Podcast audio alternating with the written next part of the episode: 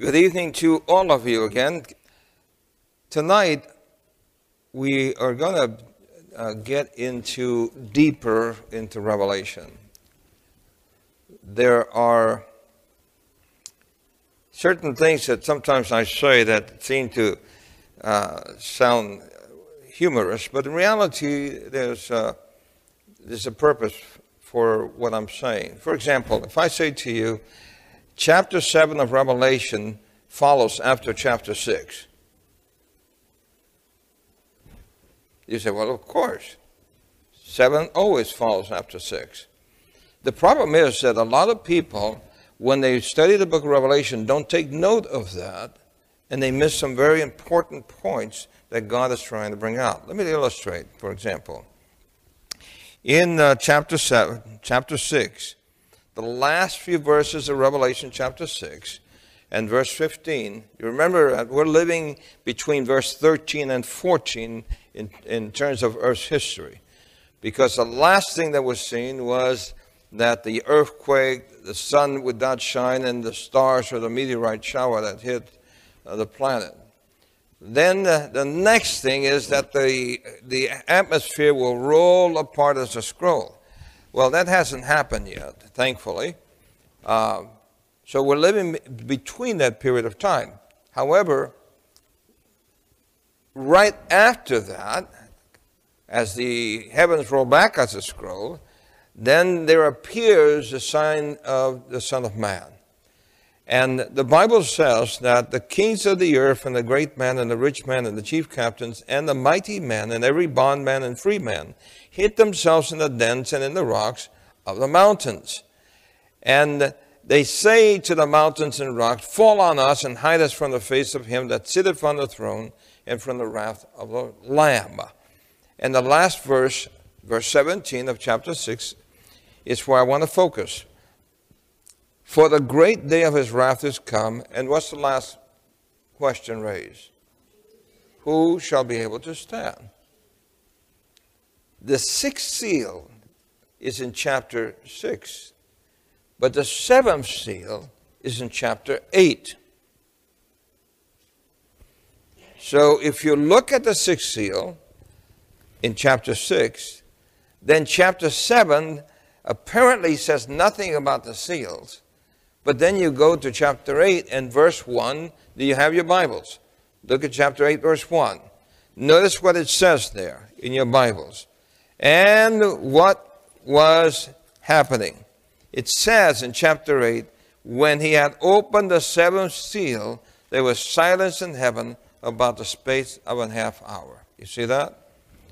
So it goes from chapter 6 and skips to chapter 8.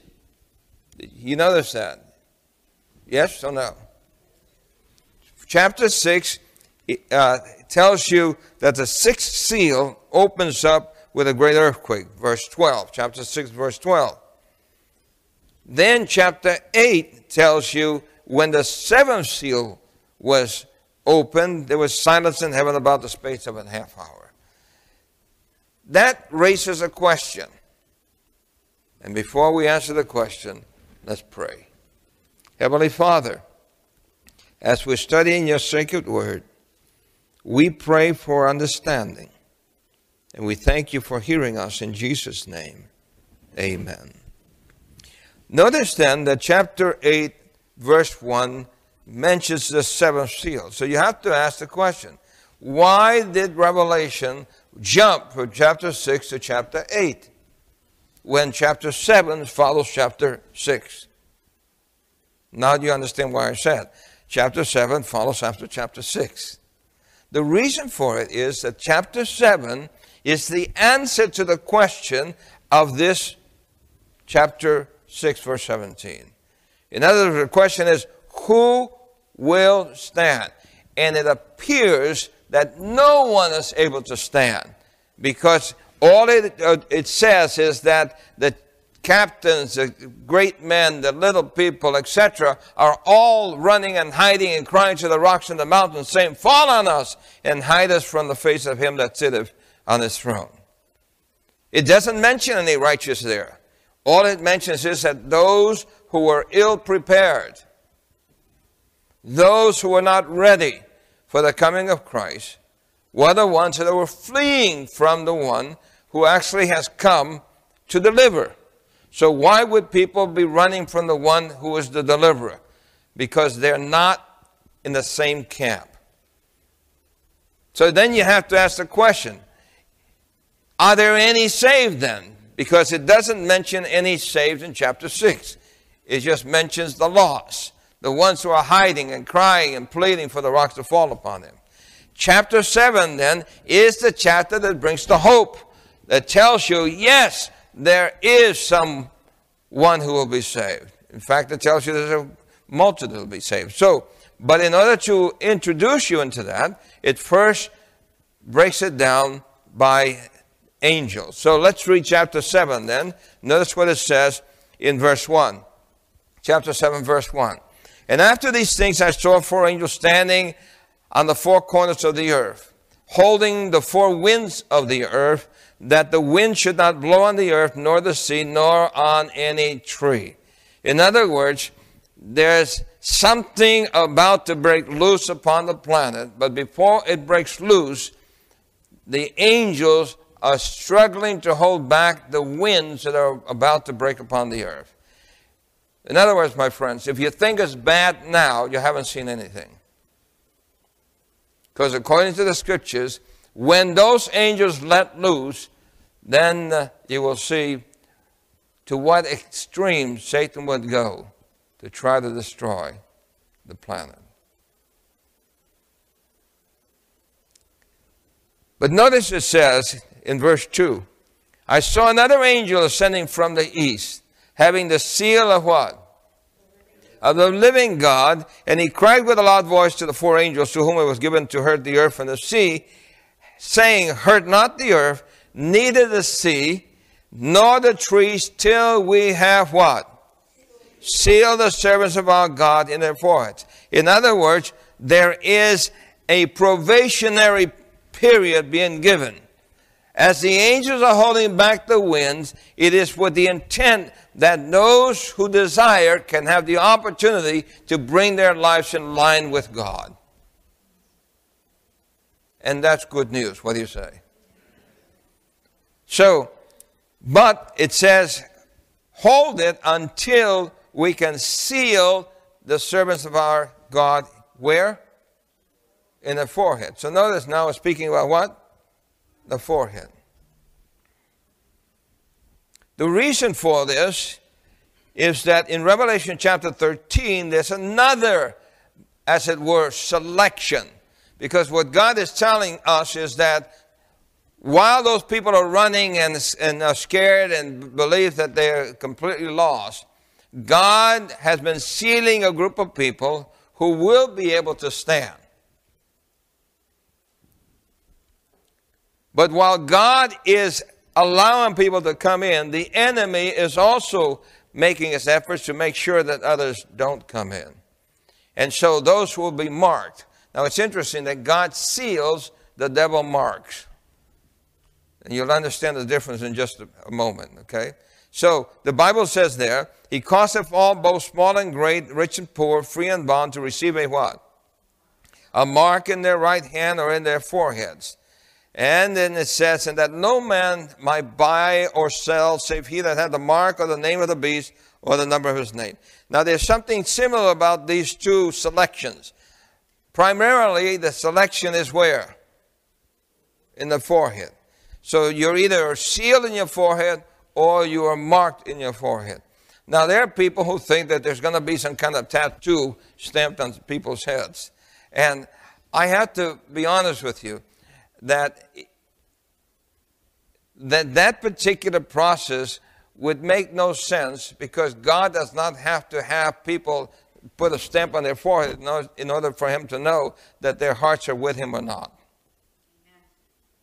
Do you understand what I'm saying? And so the sealing has to be something different. Now, there is a difference between sealing and a mark. Let's look at that. How many of you are acquainted with this? How many of you ladies do canning? Any of you? How many of you don't do canning? Well, Sometimes you're too busy to do it, right? All right. But canning uh, is done every time the harvest comes around, or the fruit is ready, etc. And uh, when my children were home, uh, we always loved the time of canning because we love to be able to buy the, the apples and then process them, you know, uh, take off the skin and then core them and then put them in a vat and heat them up. And then after they got heated up, and put them to the strainer, right? Are you following me? Put it to the strainer, and then the, the puree comes out on the other side, and you put that in the jars. But you have to have the jars dirty or clean. You have to have the jars clean, right? Now, then after the jars are clean and you put the stuff in, what do you put in there? The bad stuff or the good stuff? Okay, nobody throws the cores and the peels in the jar. What do they throw in the jar? Yeah, the sauce or the puree, etc. How many of you love, for example, apricots? Aha. We loved it. We, we made a lot of it so that during the winter time, when it got cold, my, mother, my uh, wife would heat it up and then put it up with something called zwieback. How many of you know what zwieback is? Uh-huh. Now, the elimination process is, is growing. All right, three ladies know zwieback. Zwieback is nothing more than taking bread, putting it in the oven at a certain temperature, and drying them. And in that process, it converts the starch to simple sugars so that the bread then is, is, that, is digestible or a lot quicker, digests a lot quicker than the regular starchy bread that you eat. Okay, so we would put peanut butter on that and then put the, the uh, apricot puree. Mm, boy, that we love that. All right, so here you have. Hope I'm not making you folk hungry, but but here you have the example of uh, something called canning. Now, what happens, however, is that uh, after you put the, the, puree or whatever it is that you want to put in, in whether it be pears or peaches, etc., then you put on the lid and you lightly tighten it, correct? Then you put it in the pot with water. You bring the water to boil to heat up those jars. Then you take out the jars and you put them aside, and now you tighten the lid. Because when it cools down, then it creates a vacuum, and now it is what? Sealed. Now, now you got it. It is what? Sealed. You understand? So, when God speaks about sealing, He is speaking about sealing that which is good that He places in you. God says that He is willing to dwell within you. Is that true? I in thee and thou in me. All right. And so God wants to seal that which He has been able to place in you. And He wants to seal the good in you for eternity. And that's why the process of sealing is mentioned. But what is it that God puts in you? Well, He puts His word or His thoughts in you. His what? His thoughts. Because the words are nothing more than the expressions of the thoughts of God. What do you say? So, if you expose yourself to the thoughts of God, the Bible says, as a man thinketh, so is he. So, if you allow the principles of God to dwell in your mind, if you expose yourself to the counsels of God and they become part of your thinking, etc., then you become that way. And so, during this process of a probationary period of time that God has given to the world today, God is working at placing in people goodness. What do you say? Morality, character. And finally, the time will come when the heat will come on. Do you hear what I said? When the heat will what? Will come on. But what I mean by the heat will come on, I'm speaking about that there will be terrible persecution, terrible, terrible, terrible times for those who believe and follow Christ. And that heat will simply just bring those people to complete commitment to Christ. I read a statement at one time it said that the time of trouble will be the crucible to remove any remaining badness in us. You know what a crucible is? Any of you know what a crucible is? Nobody knows. Okay. The crucible is a large steel pot used in industries to melt ore, whether it be silver or uh, whatever metal. It is able to withstand great heat to melt what's in it and turn whatever metal is in it into liquid, usually silver or other things like that.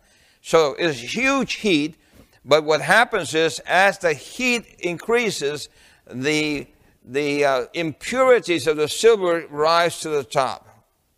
And then they skim off the impurities, and finally, what you have is pure silver. So, when the heat comes on, then, whatever still remains within you that should not be there, God is using that heat to remove the final impurities from you so he can make you save S A F E to save S A V E. What did I say? Save to save. All right now. So the difference between sealing and marking is obvious. You can go to some uh, grocery stores, you may find some items that are uh, beyond their pole dating, and they put them aside and they mark it. What do they mark it? Clearance. What they make? What they say? Clearance. They want to get rid of the stuff because if they don't get rid of the stuff pretty soon, they'll go bad. Right? So the sealing, however, is what we're interested in. We do not want to be marked. We simply want to be sealed.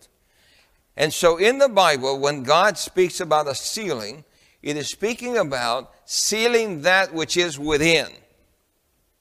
So when he says that he puts a seal on the forehead, he's actually referring to that the thoughts have come so in harmony with God's will that when He seals you, you are sealed that way forever. In other words, you'll never ever want to go backwards and be unfaithful to God. You love God, you're true to God, you're loyal to God, and God recognizes that and seals you for eternity. Hallelujah. What do you say? Never again will we have to be wondering whether or not we're going to slip back and fall back, etc. But that process, the Bible reveals, is taking place in these last days. And the ultimate goal is to let this what? Let this mind be in you, which was where? Which was also in Christ Jesus. That's the ultimate goal. And so, that's why we need to study the Word. That's why we need to follow Jesus and discover what Jesus is all about, as well as discover what Jesus is not all about.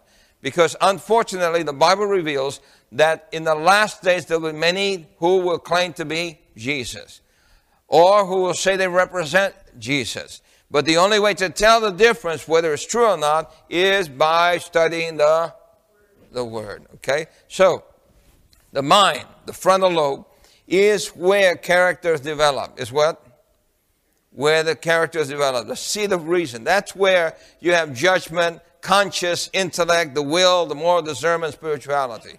So, since that's where all of your characters develop, that's why God is, is mentioning the forehead. And he's not dealing with just an organ, he's dealing with a thought process. A what? A thought process. Because it is in the frontal lobe that, that separates you from the rest of the animal kingdom.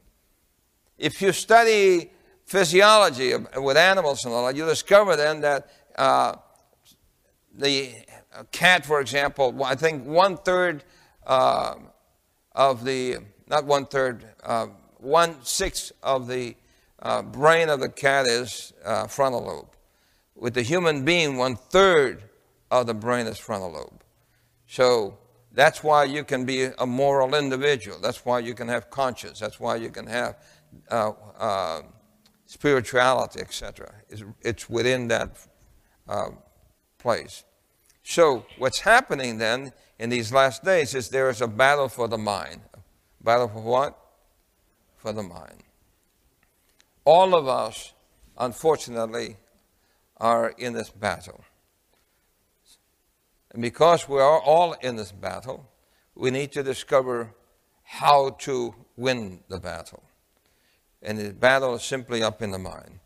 Uh, recently, I was down in a place called Weimar uh, at a uh, convention concerning uh, depression, how to overcome depression. And it was quite interesting that most of the focus of the study had to do with the frontal lobe. The hits that hit people that make them depressed are usually within the frontal lobe. And in the old days, when people became depressed, uh, the way they took care of people or attempted to heal people from depression was by taking an ice pick. You know what an ice pick is? How many of you remember the old ice pick? Yeah, okay. Some of you young people don't know what that is, but I remember as a little kid, the iceman would come by and we would have to buy a piece of ice and he'd start chunking, right? And then the ice. Okay. Well, the medical profession decided that the cure for uh, depression was to take the ice pick and go through the, the, the eye, move the eye to the side, and go all the way into the place between the, the back and the frontal lobe, and wiggle that ice pick between there to sever the connection between the frontal lobe and the rest of the brain. And once that was done, the person was no longer depressed. However, neither did they have a conscience. Their personalities changed. They were never restored to sameness again. But that was the treatment. Today they give shock treatments um, and other practices. We know then that the frontal lobe is where a person can develop a Christ likeness. And that is why the enemy is interested in getting you through your mind. Through what? Through your mind. Please remember this. The devil will never take your hand and force it to steal. The devil will simply impress you with a desire to steal. Is that true? Yes or no? The devil can never take you to do something wrong. He, however, puts the thoughts in you so you can walk to do something wrong. And so the battle is where? In the mind. And that's why in Revelation it reveals the great controversy over the mind. God anxious to seal his people, and the devil anxious to mark his people. All right? Now, when Jesus was on earth, the devil attempted to cause Jesus to yield through suggested thoughts. You remember, before he said this, he said to Jesus, If you're the Son of God, turn these stones into bread. That was simply suggesting to Jesus, insinuating doubt. Are you really the Son of God? If you're really the Son of God, then prove it. Go ahead and turn this into bread, then I'll believe that you're the Son of God. Jesus, however, could see through that and did not yield to that. So what Jesus did was he thwarted the attempted attack of the devil by simply turning his mind to the thoughts of God. To what? The thoughts of God. You may not realize this, but everything that Jesus said to the devil came from the Old Testament. Came from where? from the Old Testament. Did you know that? Yeah, it all came from the Old Testament. When he said, Man shall not live by bread alone, but by every word that proceeded out of the mouth of God, that comes from the book of Exodus. That's when God was giving the manna.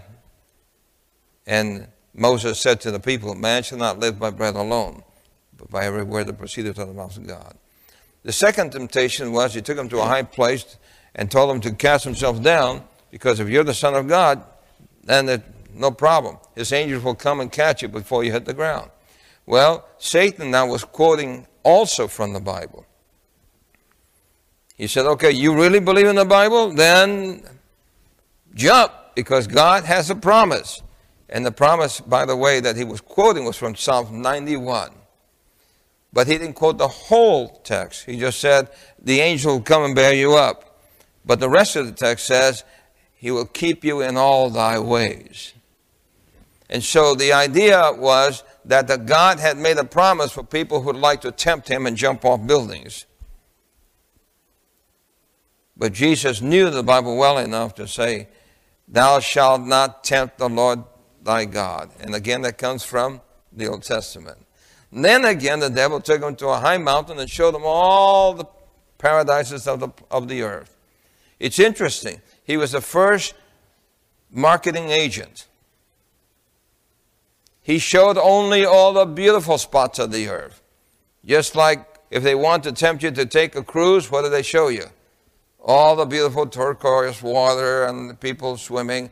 And usually you don't see people who are ugly and disform and all that. Usually they show you beautiful women and handsome young guys, and they're all happy, smiling and all that in this beautiful paradise, such a place to tell you, hey, you're missing out on this. You need to come. Well, obviously, all they want is your money, right?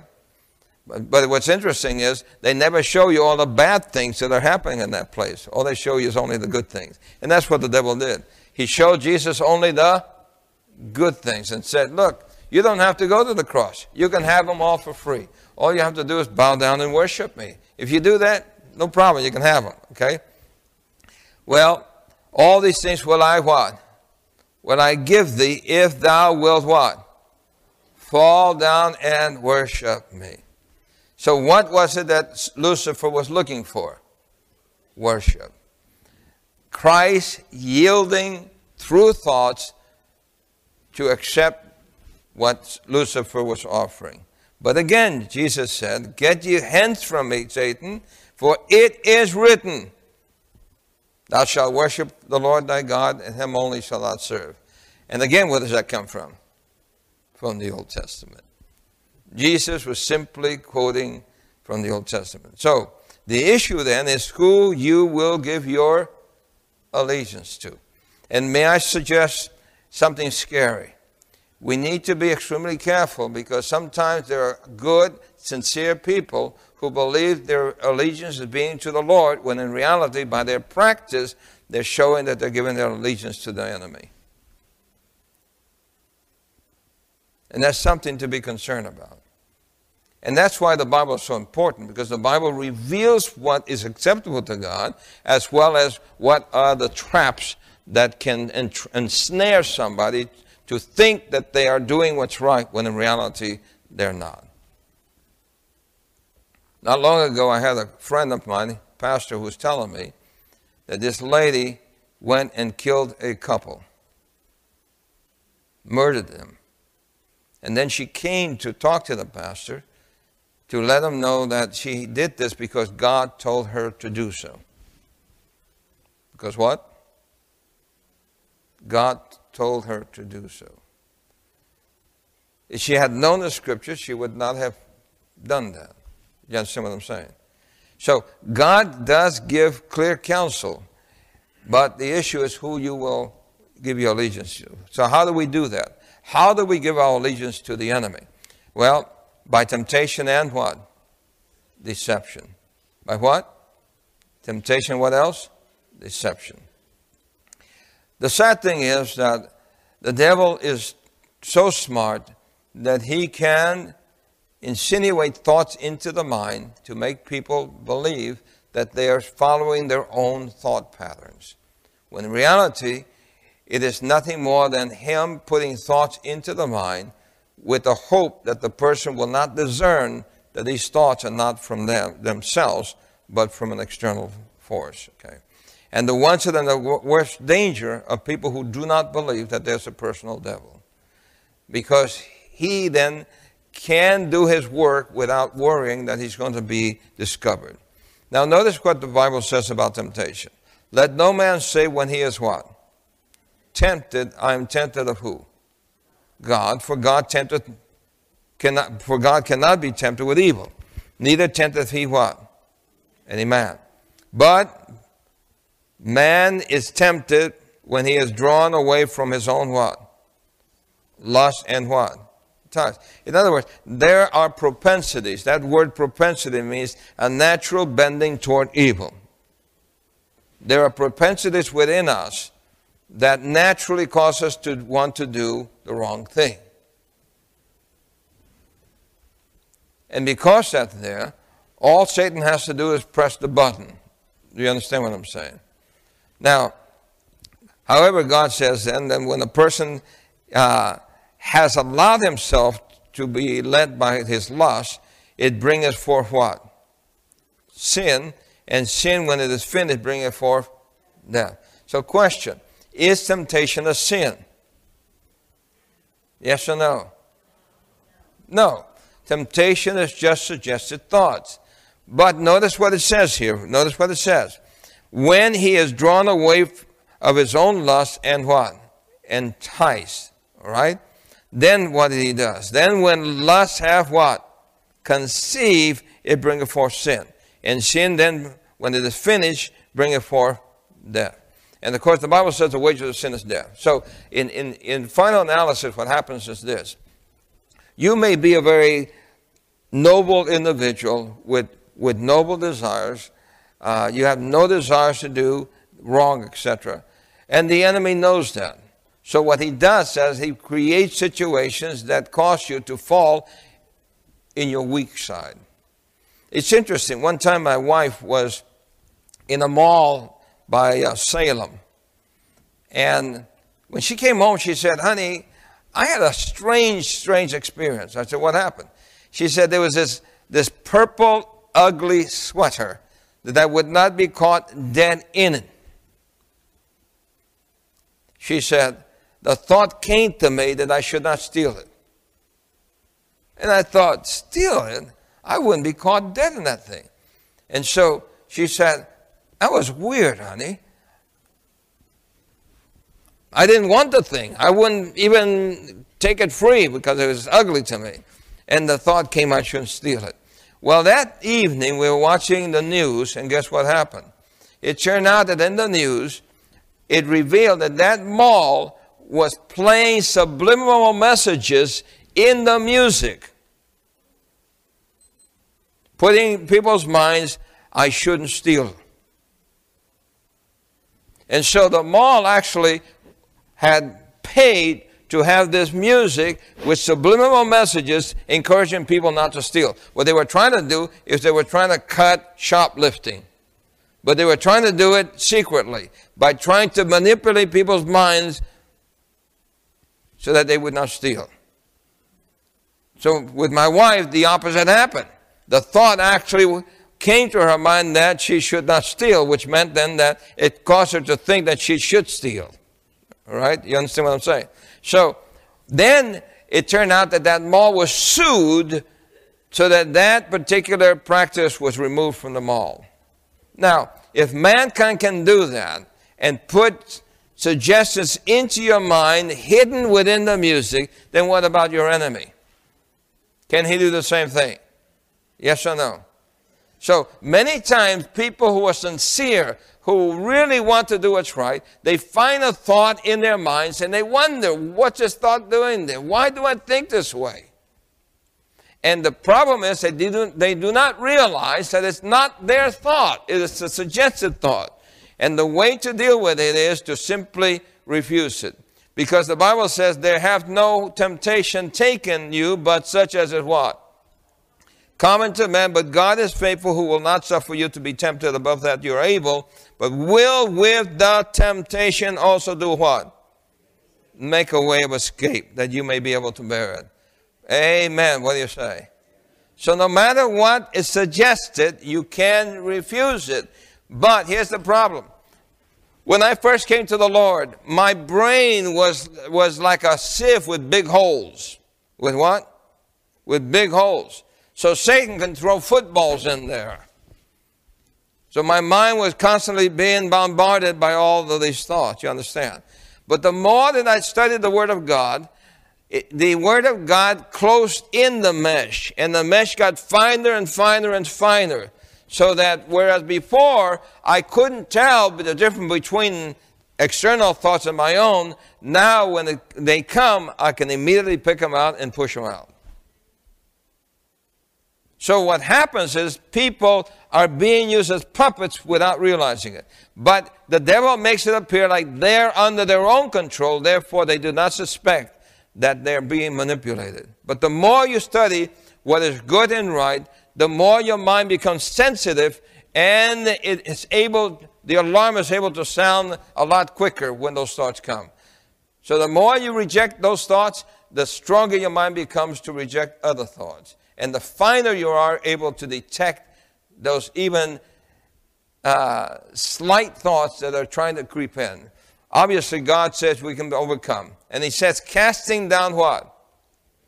Imaginations and every high thing that exalteth itself against the knowledge of God, and bringing it into what? Into captivity every thought to the obedience of Christ. What do you say? So, we can overcome. But we can overcome by controlling our thoughts. And we can control our thoughts when we are connected with who? With the Lord. Through His Word. All right? Another way is by addiction. By what? By addiction. I was talking to a gentleman, and uh, he told me that he wanted to be baptized. I asked him a question. I said, Is there anything you think would keep you from being baptized? He said, Yeah, I got a little problem. So I said, Well, what's your little problem? He said, Well, I know the Lord's not happy with me smoking, so I, I, I got to get rid of it. I said, So it's a little problem for you? He said, Oh, yeah, it's a little problem. I can just put it away. Next week, I went to visit with him and said, So I asked him the question, How's your little problem? And he said, The Lord knows that I love him. When the Lord is ready, he'll take it away from me. And I said to him, I said, no, that's not correct. I said, the Lord knows you don't love him. He said, what? You don't know my heart? I said, I don't have to know your heart. All I have to know is what you're saying. And what you're saying is you're blaming God, and that when God is good and ready to take it away, then, then he'll take it away. Otherwise, you're going to keep smoking. So I said to him, as long as you think that way, you'll never gain the victory. I said, What does the Bible say about people who yield themselves to serve something? He said, I don't know. So I turned to Romans 6 and verse 16. Where did I turn to? Romans 6 and verse 16. If you're there, notice what it says. To whom you yield yourselves servants to obey, his servants you are, whether of sin or of righteousness. So, if you yield yourself to obey, you are its servant. So I asked him the question. I said, Where does smoking come from? Does the Lord encourage people to smoke? What would be the answer to that? If it's not the Lord, then I said, Then who would it be? He said, I don't want to think that way. So I said, Well, brother, I said, power from God comes when a person recognizes that they have a need as long as you are sidestepping the reality that you are serving the evil one by yielding yourself to his control by the smoking. If you want victory, then you have to admit that you have a problem and that God must help you. But you must want it bad enough that you're willing to cooperate with him. Do you understand what I'm saying? There's power available for addictions. I can tell you this, folks, that I was a smoker, I was on drugs, I was doing all sorts of things when I was in show business. It was not until I knelt down and I begged God to take it away that it went away. And I can tell you, it went away just like that. God has power to deliver. Did you hear what I said? And He can deliver us from how many things? From all things. But we must believe that we have a problem and we must be willing to yield to it. So, know ye not that to whom you yield yourselves servants to obey, his servants you are, to whom you obey, whether of sin unto death or of obedience unto what? Righteousness. So, how many of us want to be obedient unto sin? Any one of us? No. All of us want to be obedient unto life. But it is a choice. And where is that choice made? In the mind. Where's it made? In the mind. So we, all of us, don't have to feel like we are stuck in the mud or we are in the mold and we can never change. That is not true. What did I say? That is not true. Absolutely not true. The devil would want to encourage you to believe that, but the reality is that through God there's power to save. Listen, there are thoughts and feelings suggested and aroused by who? By Satan that annoy even the best of men. But if they're not cherished, if they're what? If they are not cherished, if they are what? Repulsed as hateful, the soul is not what? Contaminated with guilt, and no other is defiled by their influence. And so, in other words, folks, we are in this battle. Our brain is, the, is the, the battleground, but through God's grace, we can change and overcome. We don't have to feel like it's hopeless. We can't change. We can't become better people. We can, and that's what the battle of the mind is all about. What is our hope? Here's a quote from the Bible. Uh, it should read, Wherewithal shall a young man cleanse his way? The word long should be young. Sometimes you type and the computer changes the word. So, compliments of the computer. Wherewithal shall I what? A young man cleanse his way. How many of you type on your cell phones a word and then you find out it has a different word? Any of you? All right. And they call them smartphones. Anyway, uh, wherewithal shall a young man cleanse his way? So, what's the question being raised here? What is suggested here? That a young man's way is not clean. And so, if the young man's way is not clean, then the question is, how can he clean his way? And the answer is, uh, uh, by taking heed according to thy word. And then the, verse 11 it says, Thy word have I hid in mine heart that I might not what? Sin against thee. Right? What you hold in your hands, folk, is not just another book. It is inspired words that bring power with them. Is what? Inspired words that bring power with them. These are living words which have the power to change the human heart. And the longing that God has is to deliver us all from sin. But the only way He can deliver us all from sin is when we recognize and acknowledge that we have need. And so Paul said, O wretched man that I am, who shall deliver me from the body of this death? So, Jesus then said to Nicodemus, You must be what? You must be born again. And so the reality is that we have a part to play. We can resist. We can take in the words of God. We can allow the words of God to cleanse our minds and be called what is called sanctified. In other words, growing more and more in the likeness of Christ. And then, of course, when we do wrong, we have the privilege to confess it. What do you say? If we confess our sins, He is what? Faithful and just to do what? Forgive us our sins and to cleanse us from all unrighteousness. I have dealt with so many people who are just weighed down with things that they have done. And uh, they think that it's, it's impossible to get out of the pit that they're in. And I have to wrestle with them to let them know that it's not true.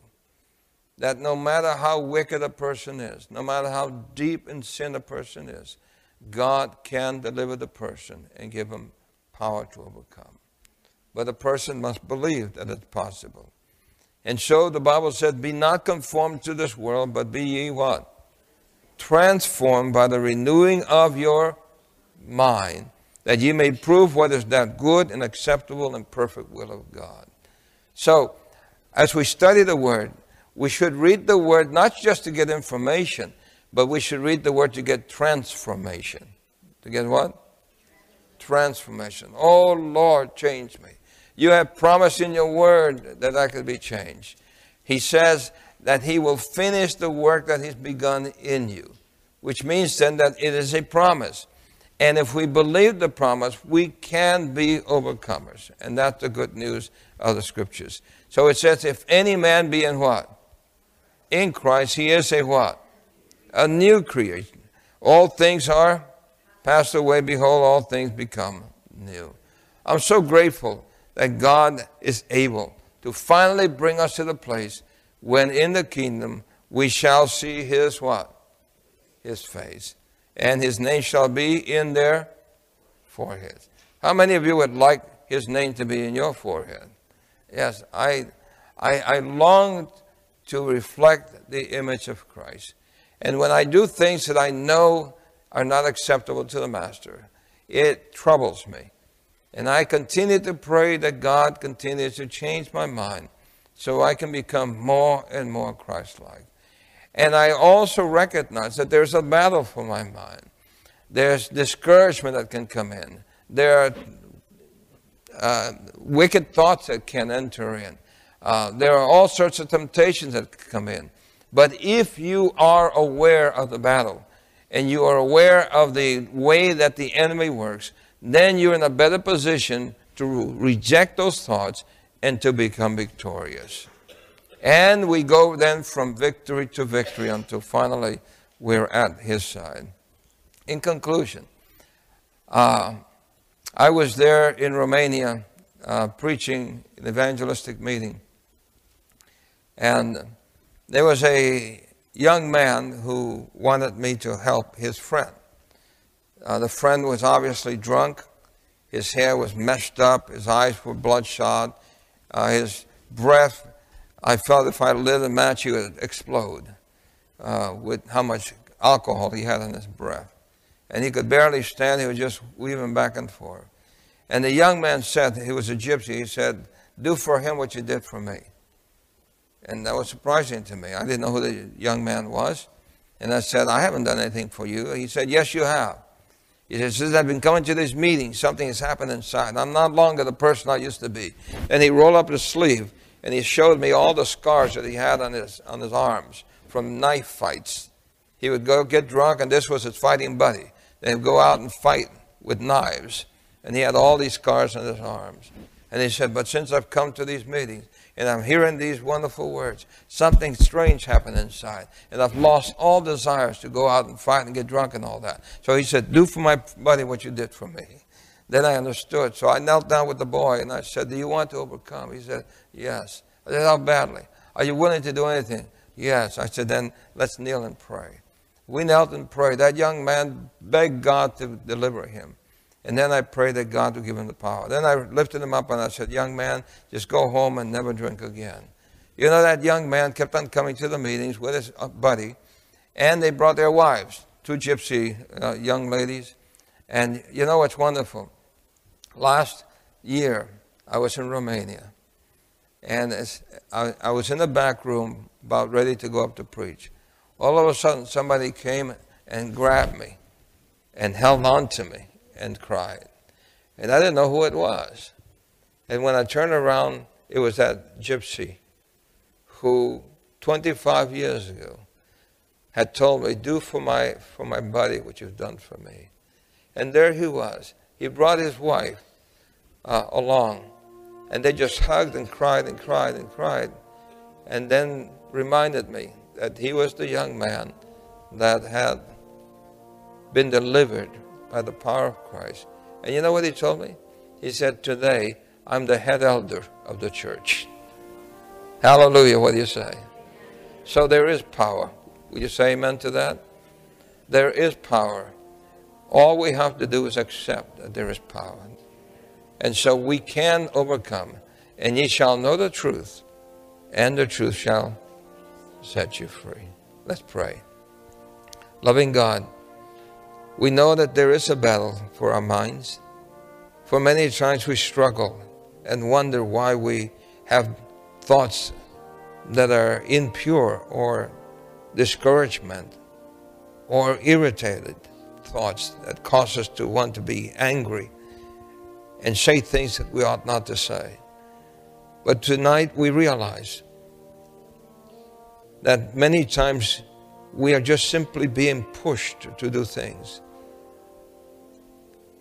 But we also know that through you we can overcome.